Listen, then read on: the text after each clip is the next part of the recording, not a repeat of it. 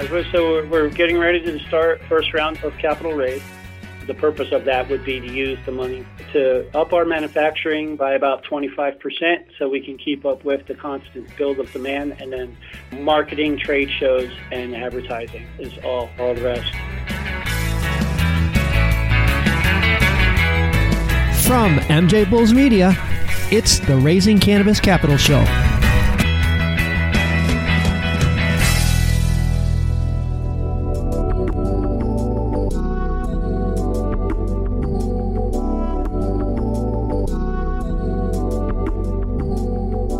Raising Cannabis Capital, we are joined by Jimmy Raymond and Kevin Johnson from El Gallo Labs. Guys, welcome to the show.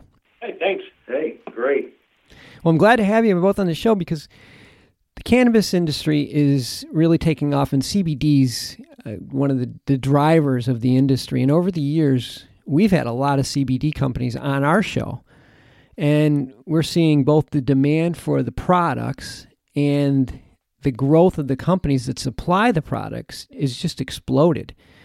With the CBD market getting more crowded every day, it seems like the smart CBD companies are starting to establish their niche. And I noticed with El Gallo Labs, you have a huge following within the Hispanic community. Is that part of your brand strategy? Yeah, well, part of the brand strategy because we're based out of Southern California, and when we first launched, we noticed that a lot of the brands were popping up.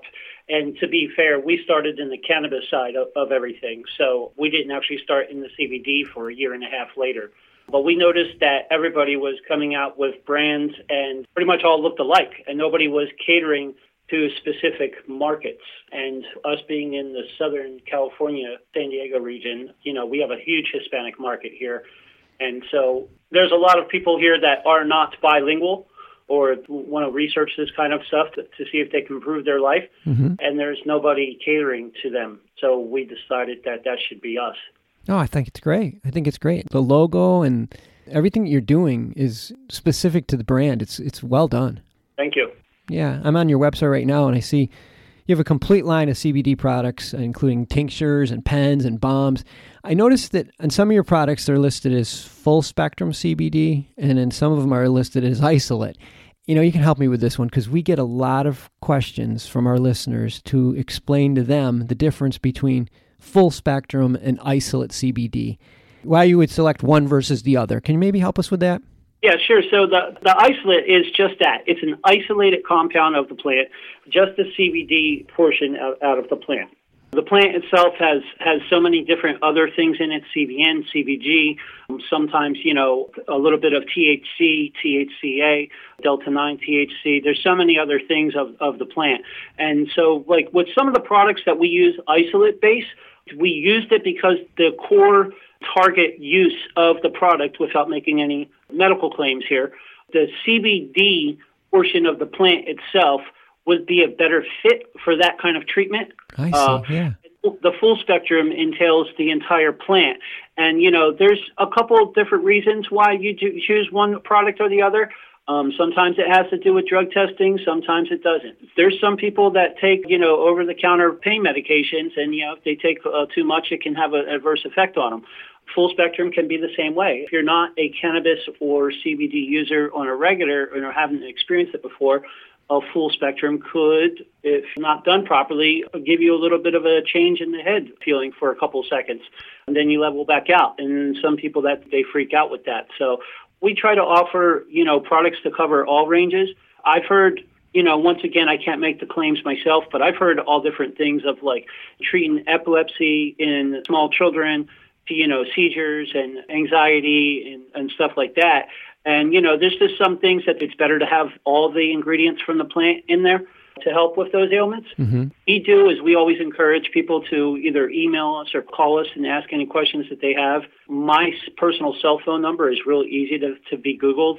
I get phone calls from random people all the time that have Googled us and just want to ask some questions about it. This is how I do it. I have no problem with answering that, answering those.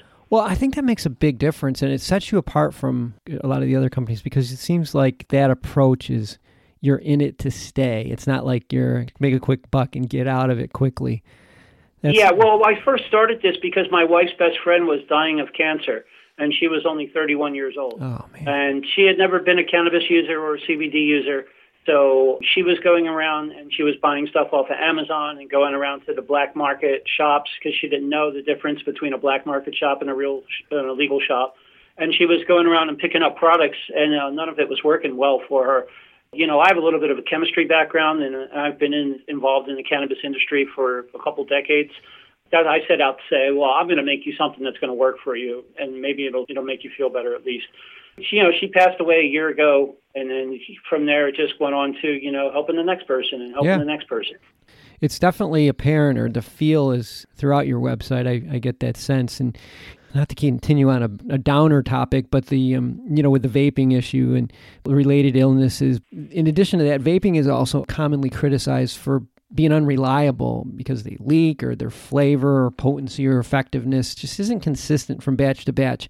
But you guys have worked really hard to solve that problem. Maybe explain to our listeners what sets you apart with vaping. Well, me personally, I did come from the vape industry. Uh, I still do have a business in that industry. I spent uh, since 2013 in that industry. I got to travel the world and, and meet manufacturers and customers and vendors from all over the world. And I put a lot of time into the actual science behind the mechanics of the of the vaping port, being able to utilize that experience and understanding pre-temperature heating ranges and what it actually takes to get a coil to heat up and airflow, what the restrictions on those can do and stuff like that. That was where we were able to benefit from it. I also know what to look out for and what not to look out for when it comes to the manufacturing side of things on the vaping devices. We're able to get our stuff tested for heavy metals. Using the experience from the other industry was that was what where we were able to benefit. Yeah, and I think that you know having the right formulas too. I know you put a lot of effort into making sure that your formulas are are right Yeah, so, so- that they're consistent. So we we do about four to five months of R and D on any product before it comes out on the market. hmm We currently have been working on gel caps and gummies. Oh, Uh, we've been working on that for five months now, and we are in the process of starting the packaging design. you know, you built a, a a nice business with essentially a lot of word of mouth advertising. For as successful as you are, from what I understand, you haven't put a lot of money into marketing or advertising. You're just relying on loyalty from of your customers. Word of mouth is our biggest thing right now. It's what helps us get out.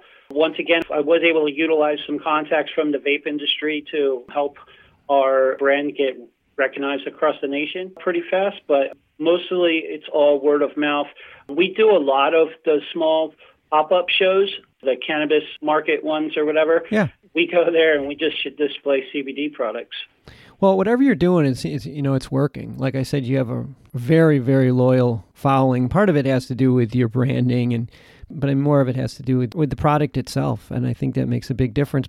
Now, to get it to the next level, though, I assume you're going to have to start advertising, and you're probably going to have to increase staff, which is difficult to do out of cash flow. Are you in the process, or will you? Do you intend to start raising capital? Yeah, so- we're- we're getting ready to start first round of capital raise.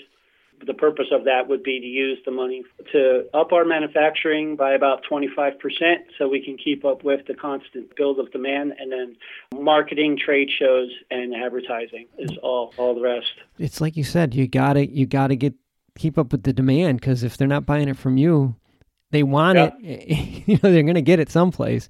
How big is the raise? Around a half million. Okay, all right. So it's it's the right place for a seed round, and I you have you're an established company with an established following. I think this is the right time to start raising capital. Like I said, otherwise you know you might miss the boat just because if you have you have orders, you got to need to take advantage of them. Yeah, right. Exactly.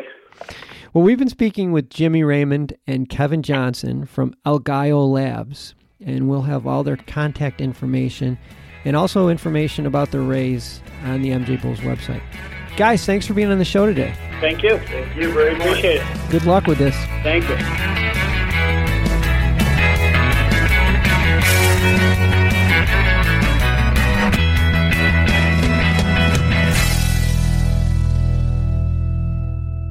Thanks for listening to today's show. To check out more great cannabis podcasts, go to podconx.com. Here's a preview of one of our other shows. How do cannabis CEOs balance growth and optimization strategies? What is THCO, Delta 10, and CBNA, and why should you care about these minor cannabinoids? And why isn't the endocannabinoid system covered in medical school? Most people think they're up to date in trends in the cannabis industry, but they're about six weeks behind. Learn about what is truly next in the cannabis space by joining myself, Brian Fields, and Kellen Finney every week on the Dime Podcast, and of course, on PodConX.